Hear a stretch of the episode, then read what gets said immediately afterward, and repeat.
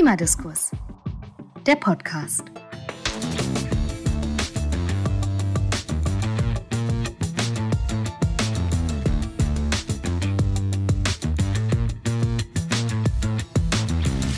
Guten Tag, mein Name ist Ingo Wagner.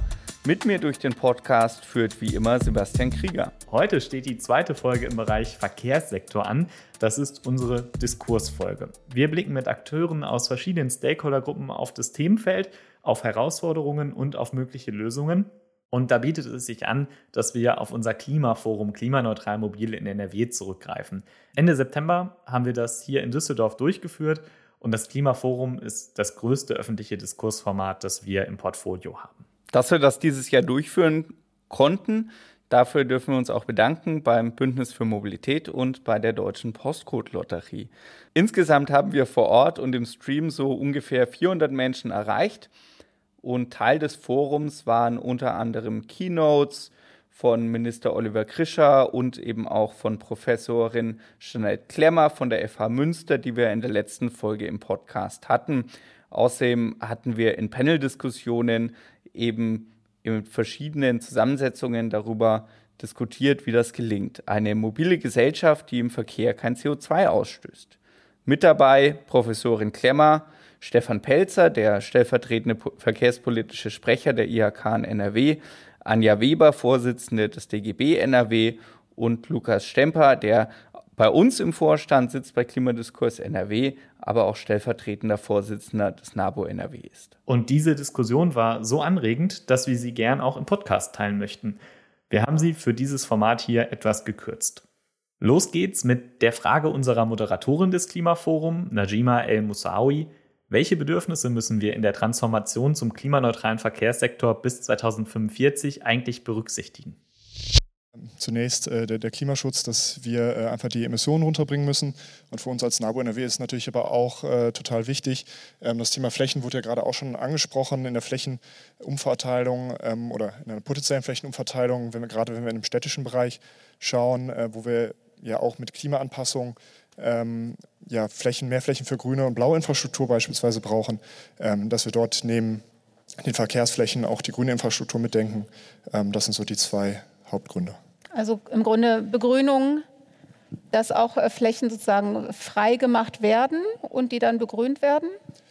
Genau, von Begleitgrünen, ähm, aber einfach eine, äh, ein Neudenken ähm, der Flächen. Also dass wir nicht mehr alles zu asphaltieren ähm, oder Parkplätze äh, zu asphaltieren und sei es dann die PV-Anlage vielleicht oder eine Begrünung von, ähm, ähm, eine Dachbegrünung von, von Haltestellen im Kleinen oder anderen äh, Bereichen bis auch tatsächlich einfach ja, Grünflächen wieder schaffen und einfach, äh, sei es eine Baumscheibe zu schaffen, äh, eine Hecke anzulegen oder ähnlichem. Okay, über das Thema Platz reden wir gleich noch tiefer, weil das ist natürlich eine knappe Ressource. Da haben sicherlich andere auch noch Interesse dran an, an, an Platz. Ähm, Herr Pelzer, der, bei der Industrie- und Handelskammer, da sind Sie unter anderem dafür zuständig, ähm, Mobilitätsberatung zu machen in den in Betrieben, die Sie vertreten, also in den Industrie- und Handwerksbetrieben. Wie ist denn da das Bedürfnis? Also zunächst mal habe ich mich sehr abgeholt gefühlt von Frau Klemmer, als sie gesagt hat, wir brauchen Zukunftsoptimismus. Ja, denn ähm, quasi das ist das, was ich auch bei vielen äh, quasi Betrieben spüre, dass es nicht um die Frage des Ob geht, also der, der, ähm, der Klimaneutralität als Ziel, wo ich selber vielleicht auch als Westfale mich irgendwie motiviert fühle, dann die Ärmel hochzukrempeln und dann geht's los. Und das ist bei vielen Mittelständlern ja auch so. Es ist eine Frage des Wie. So, also wie stelle ich quasi Prozesse um und dieses Netzwerk, was Sie angesprochen haben, IAK-BEMO, wo wir Nordrhein-Westfalen weit versuchen, Unternehmen zu helfen, die sagen, ich möchte mich mehr engagieren, dass meine Mitarbeiter besser von zu Hause zum Arbeitsplatz kommen. Aber wie, wie, kann, das, wie kann das gestaltet werden? Wie kann das ohne Auto gestaltet werden. Und wenn es mit Auto gestaltet werden muss, haben wir immer noch Möglichkeiten, dass es eine Fahrgemeinschaft sein kann, dass das Fahrzeug elektrisch betrieben wird und so weiter. Und um dieses Wie geht es dann ganz oft. Mhm, das vertiefen wir auch gleich. Äh, danke erstmal, Frau Weber von ähm, Arbeitnehmerinnenseite, Arbeitnehmerseite. Was ist da sozusagen, was ist da das ist Ihre wichtigste Message, die Sie heute mitgebracht haben? Ja, ich will ehrlich sagen, ich bin ein bisschen in Sorge. Ähm, ich habe auch ganz viel Zukunftsoptimismus, insbesondere was die technische Innovation anlangt, aber auch bei den Vorträgen. Wir haben ja nicht nur Menschen, die gutes Geld verdienen, wir haben auch Schichtarbeiterinnen, wir haben auch Polizistinnen und Polizisten, Erzieherinnen, ähm, äh, Menschen, die an Flughäfen arbeiten und so weiter. Und ich habe ein bisschen den Eindruck, die Mobilitätswende wird all die sehr teuer zu stehen bekommen, weil wir für die im Moment wenig Lösungen diskutieren. Ich war vorhin auch, muss ich sagen, ich finde, finde, ich will es etwas verkürzen. Wir müssen natürlich viel intensiver über den Ausbau des öffentlichen Personenverkehrs reden. Ähm, und da müssen eben auch Angebote sein für den Schichtarbeiter, der in Düsseldorf-Pempelfort wohnt, der übrigens immer mehr als 300 Meter zum Parkplatz braucht. Also das ist äh, äh, da nicht der Punkt. Aber wir diskutieren ja in Düsseldorf über Anwohnerparkhausweise, die von 27 Euro auf 350 steigen sollen. Der kommt aber nachts nicht zum Flughafen. Da ist es schön zu sagen, die Dinger müssen aus, die Autos müssen aus den Innenstädten raus. Also das ist die eine Seite, ÖPNV ausbauen und bitte nicht eben nachgelagert. Erst muss der Schichtarbeiter gucken, wo er bleibt und danach. Und das Zweite, das habe ich auch in dem Vortrag von äh, Oliver Krischer vermisst. Wir müssen über gute Arbeit sprechen ähm, im Verkehrswesen. Wenn das Land jetzt dafür bezahlt, dass ähm, Menschen ähm, äh, umgeschult werden zu Lokführern, in, insbesondere Angebote, die sich auch an Geflüchtete richten, dann muss das Land das deshalb machen, weil die privaten Verkehrsunternehmen sich alle die Lokführer und übrigens auch die Busfahrer von der Deutschen Bahn beziehungsweise von den kommunalen äh, ÖPNV-Unternehmen holen. Weil da ist keine gute Arbeit. Und darüber müssen wir sprechen. Das äh, potenziert den Fachkräftemangel. Und das beunruhigt mich zurzeit sehr, weil wir werden das nur schaffen, alles unbenommen, ökologisch, sozial und demokratisch, werden wir es nur schaffen, wenn wir wirklich die technische Innovation mit der sozialen verbinden. Und ich glaube, wir müssen dringend über dieses Thema sprechen, weil gerade im öffentlichen Personenverkehr liegt da ganz, ganz viel im Argen. Und das war eben keine Erfolgsgeschichte in den letzten Jahren. Das hat Oliver Krischer ja auch angedeutet, dass es da ein paar Probleme gibt. Dankeschön. Professorin Klemmer, jetzt haben wir erstmal nur drei verschiedene Bedürfnisse gehört. Es gibt natürlich noch viele mehr. Wir haben heute im Laufe des Vormittags auch schon einige andere Positionen gehört. Was würden Sie jetzt sagen? Ich frage Sie jetzt mal als Wissenschaftlerin. Wie geht man jetzt in die, in die Praxis damit? Wie geht man jetzt ins Handeln? Sagt man jetzt, das eine Bedürfnis ist jetzt wichtiger oder wir sehen, dass es am wirkungsvollsten, wenn ÖPNV Vorrang hat. Was, wie würden Sie das einschätzen? Also ich glaube, Bedürfnisse übereinander zu werten wäre falsch. Also das würde ich auch als Wissenschaftlerin hier nicht vertreten können, jetzt zu sagen, das Argument des einen ist jetzt irgendwie mehr wert als das Argument des anderen. Und ich glaube, wenn es eine einfache Lösung gäbe, dann würden wir halt auch nicht hier sitzen und darüber diskutieren. Also ich kann Ihnen die Lösung jetzt auch nicht, nicht anbieten oder aus dem Hut zaubern. Ähm, ich glaube aber schon, dass, dass wir vielleicht viel mehr gucken müssen, wie sieht denn ein Kompromiss aus, mit dem wir gut umgehen können und äh, den es, glaube ich, also ich glaube, bei all den Bedürfnissen gibt es auch sehr viel Überschneidung in dem eigenen Bedürfnis. Jemand, der morgens zur Arbeit kommen möchte, hat trotzdem ein Interesse daran, dass eine Stadt sich klimaresilient mit viel grün und blauer Infrastruktur aufstellt. Und jemand, der in der Innenstadt ein Ladenlokal äh, betreibt, möchte auch gleichzeitig Straßenraumbegrünung haben, damit es eben nett ist, die Auslage draußen zu präsentieren oder dass die Gäste im Café draußen eine schöne Atmosphäre haben. Also ich glaube, wir dürfen gar nicht immer davon ausgehen, dass die Bedürfnisse aller so im Widerspruch stehen. Ich glaube, wir haben ganz, ganz oft das gleiche Bedürfnis, vielleicht mit einer etwas unterschiedlichen Abwägungen, aber ich würde auf jeden Fall auch zustimmen, wir müssen erstmal das Angebot schaffen, bevor wir an anderer Stelle etwas reduzieren, weil wir sonst eben in Bedrängnis kommen. Und wenn wir Bedrängnis haben oder Angst erzeugen, dann wird es eben auch mit dem Sozialen schwierig. Und das sehen wir ja auch in verschiedenen Stellen, auch leider schon in der Bundesrepublik, dass es dann sehr schwierig wird mit der ähm, sozialen Gerechtigkeitsfrage, beziehungsweise dass die dann ausgenutzt wird, um andere Sachen ähm, publik zu machen. Und dementsprechend sollten wir da auf jeden Fall Wert drauf legen. Wenn wir jetzt über den ÖPNV sprechen, weil der taucht natürlich immer wieder, wieder auf, weil das eine Möglichkeit wäre, günstig äh, mobil zu sein und klimaneutral.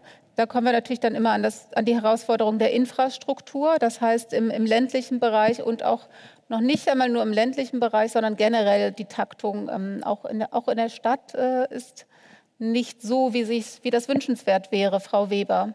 Naja, wir brauchen schon eine Investitionsoffensive. Das muss man sich sehr, sehr äh, klar machen. Bei der Deutschen Bahn äh, erfährt das ja jeder, der mit der Bahn fährt. Und das ist eben sozusagen ein Problem gewesen, dass man über Jahre hinweg an diesen Punkten gespart hat. Einfach. Äh, das ist so. Und ähm, das gilt genauso sozusagen jetzt ganz stark in vielen Kommunen. Im das kommt jetzt sehr darauf an, auch wie die Finanzsituation von den Kommunen ist. Aber es ist ja etwas, was sich im Moment dramatisch zuspitzt. Und dann ist es eben auch so, dass wenn ich in Gelsenkirchen, ist jetzt nicht auf dem Land, Land, aber es ist ein bisschen in, ähm, in einer sehr strukturschwachen Stadt, wenn ich da wohne wird die Stadt sozusagen die Takte verkürzen müssen etc., weil sie jetzt wieder in der Haushaltssicherung äh, landet, wie viele, viele andere Städten auch. Also wir müssen uns einfach da auch ehrlich machen und nicht drumherum reden mit guten Ansätzen, die es unzweifelhaft gibt. Wir müssen uns ehrlich machen und müssen sagen, das Investitionen in die Zukunft, in die Mobilitätswende sind keine Schulden zu Lasten der nachfolgenden Generationen. Wir dürfen das übrigens. Die Schuldenbremsen lassen Investitionen in die Zukunft zu, aber wir müssen uns da einfach mal ehrlich machen. Mit den vorhandenen Finanzmitteln werden wir schlichtweg scheitern, dann wird es eine Mobilitätswende für Reiche und das, das geht nicht und das muss, glaube ich, gemacht werden. Und weil wir in Nordrhein-Westfalen sind, wir müssen ganz dringend den Kommunen die Möglichkeiten geben, vernünftigen ÖPNV zu machen. Und dann haben wir ganz viele tolle technische Möglichkeiten durch Innovation, dass wir mit, mit Apps, äh, auch, auch da, wo die Auslastung nicht so groß ist, ja viel mobiler und flexibler agieren können. Aber auch das muss man natürlich finanzieren können. Herr Pelzer, ja, Sie dürfen gerne applaudieren, natürlich. Das möchte ich jetzt nicht als Widerspruch verstanden wissen, Frau, Frau Weber, aber sowohl im Radverkehr als auch im ÖPNV, ähm, also warum habe ich gerade Zukunftsoptimismus gesagt? Versprühen wir immer so die Ansicht, ähm, man muss erst warten, bis alles fertig ist. Und mich fragen ja auch Unternehmer, kann ich meinen Mitarbeitern denn zumuten, aufs Rad zu steigen im Gewerbegebiet oder macht das Deutschland-Ticket Sinn? Und ich sage immer, nicht warten, jetzt schon machen. Es muss nicht der allerletzte Radweg ausgebaut sein und die Taktung muss auch nicht nach, ins Gewerbegebiet schon im Fünf-Minuten-Takt äh, sein, sondern es geht jetzt immer schon was. Es ist oft ne, die Frage des, wie gestalte ich die gebrochenen Verkehre? Und da komme ich sehr stark zurück auf das, was Sie gesagt haben. Die technischen Innovationen, auf die baue ich ganz, ganz stark. Also da ist die Wirtschaft auch wirklich Teil der, der Lösung, weil ich daran glaube, dass die Innovationen äh, quasi auch von der Wissenschaft das haben wir in der Pandemie auch gelernt, nur schwer vorauszusagen ist. Da, wo ich über die Jahrzehnte quasi einen schönen linearen Prozess habe, den ich fortsetzen kann, dann kann ich das prognostizieren. Aber wir haben gelernt, dass Innovation sprunghaft, Minister sagt disruptiv, verläuft, easy und andere Dinge das wird enorm was auslösen. Daran, daran glaube ich auch. Und wir haben noch gar nicht über die, die fancy Dinge gesprochen, wie irgendwelche Drohnentaxis, die äh, autonome Mobilität und all solche Dinge, die vielleicht, vielleicht auch nicht, aber zumindest die kommen und irgendwas auslösen werden und irgendetwas bewirken werden. Da denke ich jetzt an Minister Krischer, der gesagt hat, das 49-Euro-Ticket oder Deutschland-Ticket das hätte man nicht so gesehen. Ne? Das, also das sei sozusagen, das ist sozusagen schon, ich sage es mal überspitzt, ein Wunderwerk. Ähm, und jetzt reden Sie über Drohnentaxis. Also da ist, glaube ich, dazwischen noch ganz viel Luft für weitere Innovationen, oder? Frage an die Runde. Auf jeden Fall ist da noch was zwischen, aber ich glaube, also zum einen glaube ich, dass zwar dieser große Wurf, dass wir uns nicht nur im Klein-Klein verlieren, total sinnvoll ist ähm, und nicht über jede einzelne Ampel und jeden Zebrastreifen und jeden Pop-up-Fahrradweg irgendwie jahrelang diskutieren müssen, ob das überhaupt umzusetzen ist, sondern wir brauchen dann durchaus für die Städte ähm, und auch auf dem Land entsprechende Konzepte, die dann auch umfassender sind, als jetzt nur einen einzelnen Fahrradweg singulär zu betrachten, weil das ist zumindest in meinem Gefühl und nach meiner Wahrnehmung gerade das, wo wir uns befinden. Ähm, auf der anderen Seite glaube ich, finde ich es aber auch ein bisschen fatal angesichts der, der Zahlen, ähm, äh, der Emissionszahlen im Klimasektor gerade, wenn wir sagen, okay, wir vertrauen jetzt äh, auf technische Lösungen, die wir aber jetzt noch gar nicht haben. Also große Lösungen suchen ja, Entwicklung mitgehen ja, ähm, aber nicht sagen, okay, es kommt irgendwann die technische Wunderlösung und dann wird es auf einmal alles gut. Ich glaube, es ist wichtig, dass wir jetzt auch wirklich Zeit ans Handeln kommen.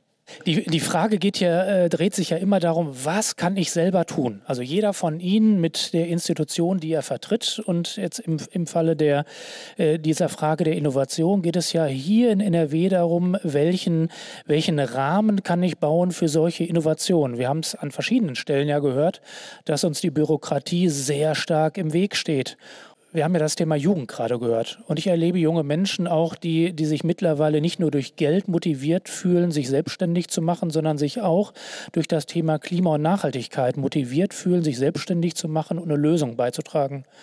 Und der Rahmen, diese Dinge auszuprobieren, äh, der ist verdammt schwierig im Moment. Na, wenn ein junges Startup bei irgendeiner Kommune, wir haben ja vielleicht auch Vertreter von Kommunen hier, ankommt und sagt, ich möchte hier im Verkehrsraum dies oder jenes ausprobieren, äh, das ist quasi aussichtslos. Und solche Dinge quasi zu ermöglichen, das kann was auslösen und das können wir alle beitragen. Sonst bleibt es Utopie, sagen Sie, genau. Äh, Professorin Klemmer dazu? Ja, ich, ähm, ich bin auch total dabei, dass Sie sagen, wir brauchen technische Lösungen. Ich würde nur die Drohnentaxen gern noch mal einfangen wollen. Ich glaube, da, das ist, wäre wieder eher so ein Beispiel für ja doch sehr einzelindividuelle Mobilität, die wir, mit denen wir Massenverkehrsmittel tatsächlich gar nicht in den Griff bekommen und die auch wieder so einen Zwiespalt leisten zwischen elitärem Privatverkehr und massentauglichen ÖV, der dann vielleicht auch so ein bisschen diesem Klischee oder diesem Ruf wieder ähm, entspricht. Ja, also wer mit dem ÖV fährt, muss nicht sagen, ja, ich fahre mit dem ÖV. Und ich finde auch, man muss sich gar nicht rechtfertigen, dass man den ÖV nutzt, sondern man sollte eigentlich stolz darauf sein, dass man mit Bus und Bahn unterwegs ist und dass man sich irgendwie mobil macht, ohne das eigene individuelle Fahrzeug oder das Flugtaxi oder wie auch immer. Also wir brauchen schon Lösungen, die viele Menschen bewegen und dürfen uns da nicht in Projekten verzetteln, die dann wieder immer nur einzelne, ähm, einzelne Menschen bewegen. Ich würde da einfach gerne nochmal dran anknüpfen, weil ähm, mir das auch so ein Anliegen ist, dass wir, wir, wenn wir Tempo gewinnen wollen, ich finde es total gut, wenn sich jeder fragt, was er selber machen kann. Und äh, ich finde äh, Initiativen von Unternehmen und von Menschen grandios. Aber was wir brauchen, wenn wir wirklich der Größe der Aufgabe gerecht werden wollen, ist, dass wir an Tempo gewinnen müssen.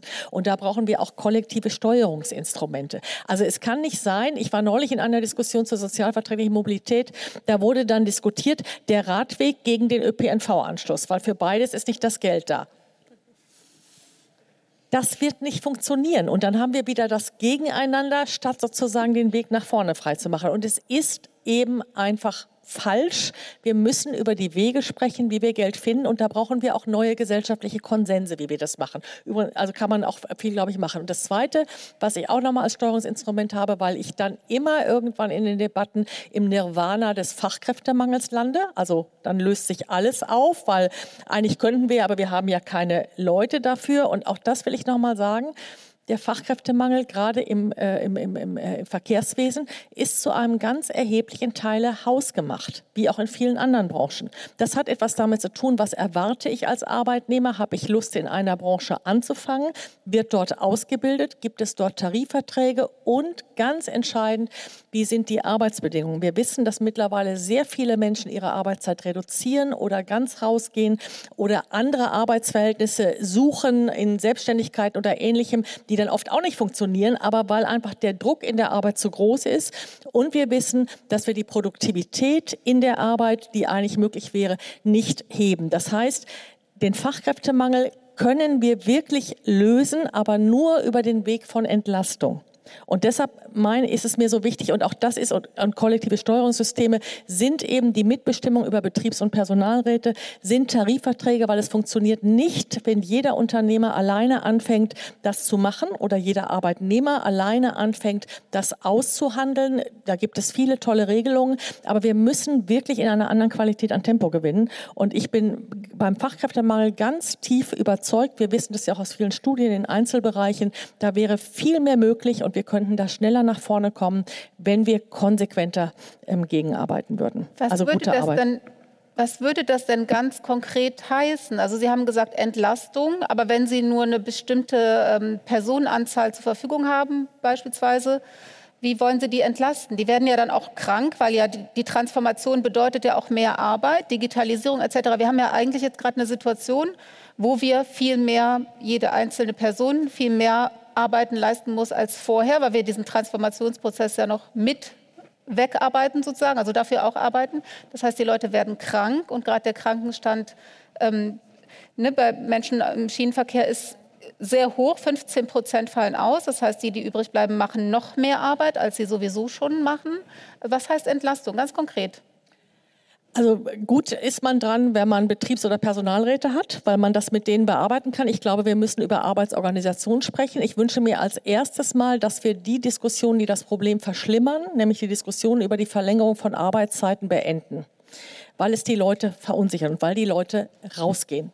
Äh, dann wird es immer schlimmer. Spirale äh, nach unten. Ich glaube, wir haben Möglichkeiten beim Thema Arbeitsorganisation. Wir werden es im Moment nicht äh, komplett lösen können. Das sehen wir ja auch in vielen Bereichen, wo dann eben tatsächlich auch die Bahn oder der Bus nicht fährt.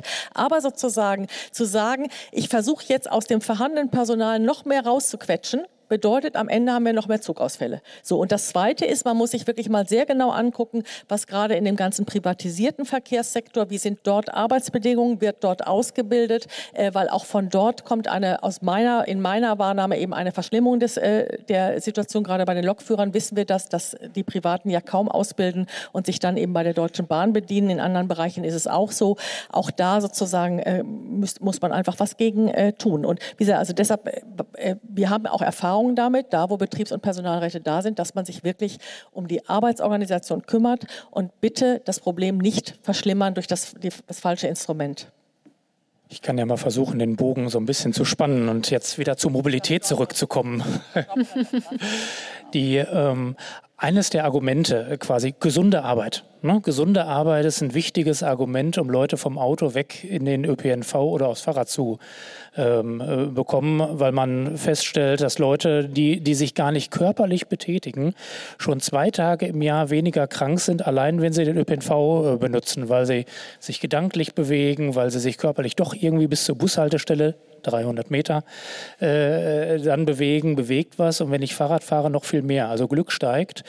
Und ähm, das ist so ein bisschen das, was wir in der Arbeit mit Betrieben, die dann wiederum ihre Mitarbeiter überzeugen müssen. Ein Chef sozusagen oder ein Betrieb kann ja den Mitarbeitern nicht anordnen, Wechsel vom Auto auf ein anderes Verkehrsmittel, weil es die Sphäre des Mitarbeiters ist, wie er von zu Hause zur Arbeit fährt. Er kann es nur irgendwie begünstigen zum Beispiel. Und er lebt den totalen Aufstand, auch mit den Betriebsräten dann zusammen, wenn es um das Thema Parkplatz geht. Parkplatz hoch emotionalisiert, in den Stadtquartieren genauso wie in den Betrieben und man muss in der Lage sein, dort etwas sozusagen mit guten Argumenten verkaufen zu können. So, und dieses Thema betriebliche Gesundheit ähm, ist, so ein, ist so ein Punkt, wo man viele abholen kann. Das muss man vielleicht ein bisschen anders verpacken. Für den einen ist es eher schlank und fit und schön für den Sommer sozusagen. Und für den anderen ist es dann äh, quasi die, die Gesundheitsprävention. Aber das ist ein, ein Thema, was wir noch gar nicht so richtig im betrieblichen Mobilitätsmanagement gespielt haben. Dieses Thema Gesundheit sehe ich so ein bisschen auch noch als Hidden Champion, um das Thema zu treiben. Hidden Champion finde ich gut. Das heißt, das wäre sozusagen so ein Bildungsauftrag, der noch, äh, wo noch sozusagen Spiel, wo noch ähm, Effekte erzielt werden können, wenn Menschen mehr darüber aufgeklärt werden, was es ihnen bringt, wenn sie aufs Fahrrad umsteigen oder also leider, so ein bisschen klang es bei Frau Klemmer ja an. Leider erreichen wir mit Bildung relativ wenig. Das musste ich leider auch schmerzlich erfahren, dass es die guten, rationalen Argumente, insbesondere gegen das Autofahren, äh, nicht sind. Damit erreiche ich die Menschen nicht, sondern mit schlank und fit sozusagen. Das spricht das Emotionale an. Und das funktioniert. Ne? Oder ähm, wir haben auch versucht, äh, die Fahrgemeinschaften mal als Heiratsportal Parship sozusagen äh, kostenlos äh, zu verkaufen. Das spricht die Menschen emotional an und das wirkt viel besser. Wer entwickelt denn diese Ideen bei Ihnen, Herr Pelzer? Ja, es gibt ja das Netzwerk IHK BEMO für betriebliches Mobilitätsmanagement und da machen wir uns professionell über solche Sachen Gedanken.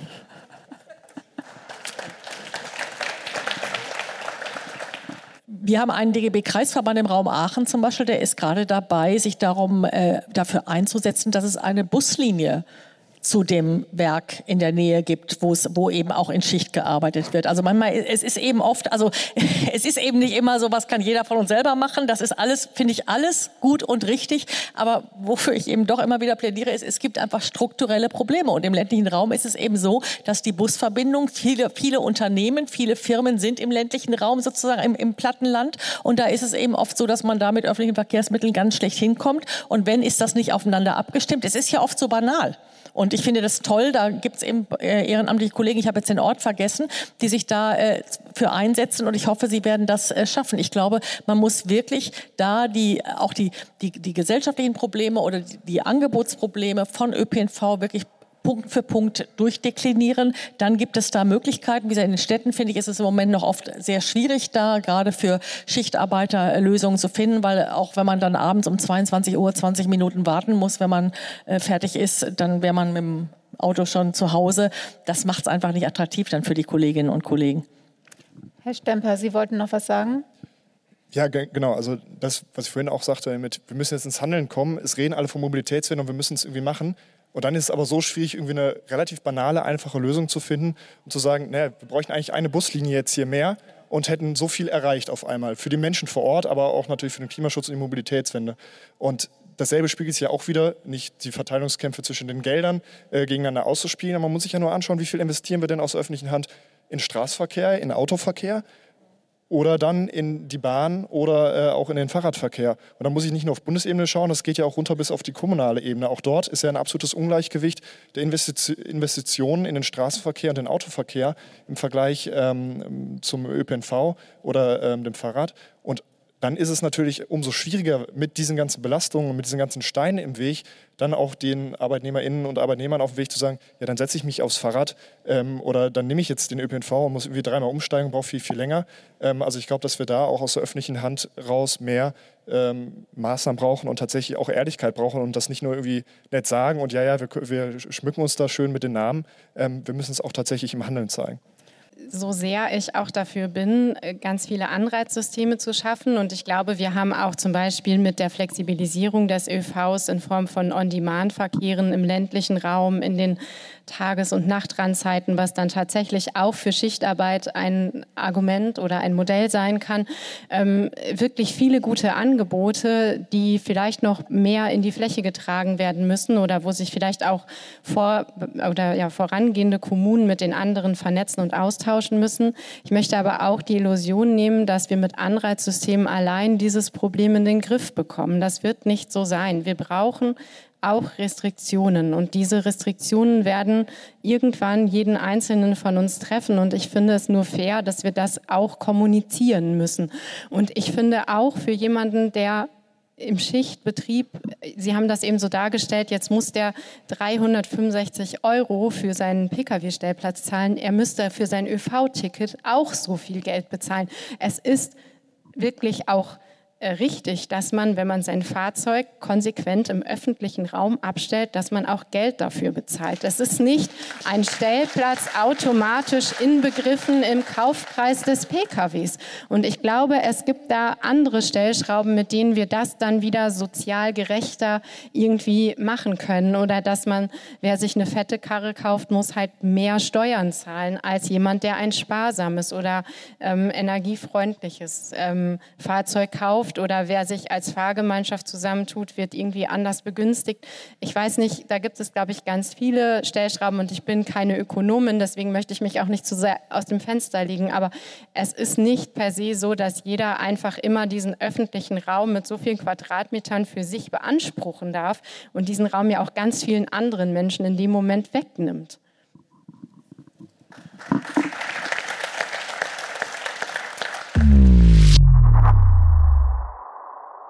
Und das war ein wesentlicher Ausschnitt aus der Pendeldiskussion Eine mobile Gesellschaft, die im Verkehr kein CO2 emittiert, bei unserem Klimaforum Klimaneutral Mobil in NRW am 26. September 2023 in der Turbinenhalle der Stadtwerke Düsseldorf.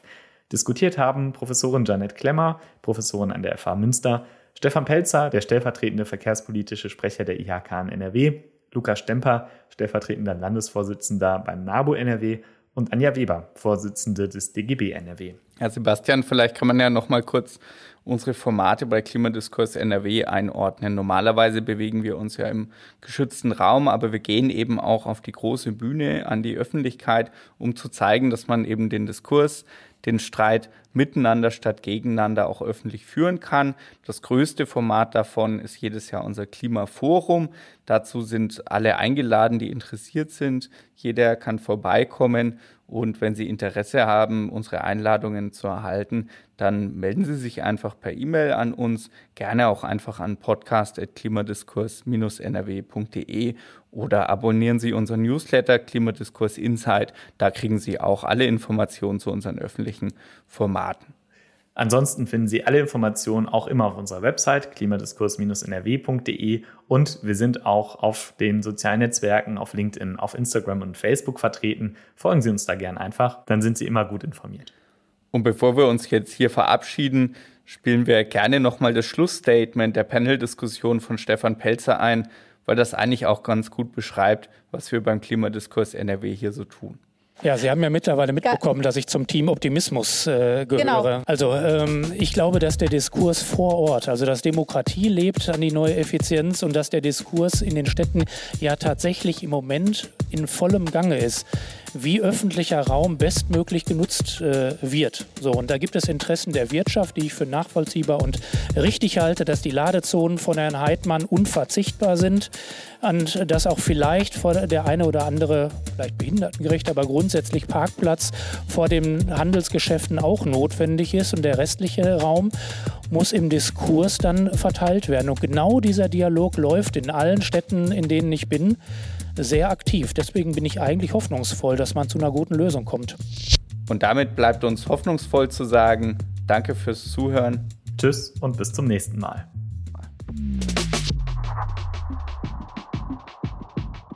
Klimadiskurs, der Podcast, wird ermöglicht durch die Unterstützung der TeilnehmerInnen der Deutschen Postcode-Lotterie.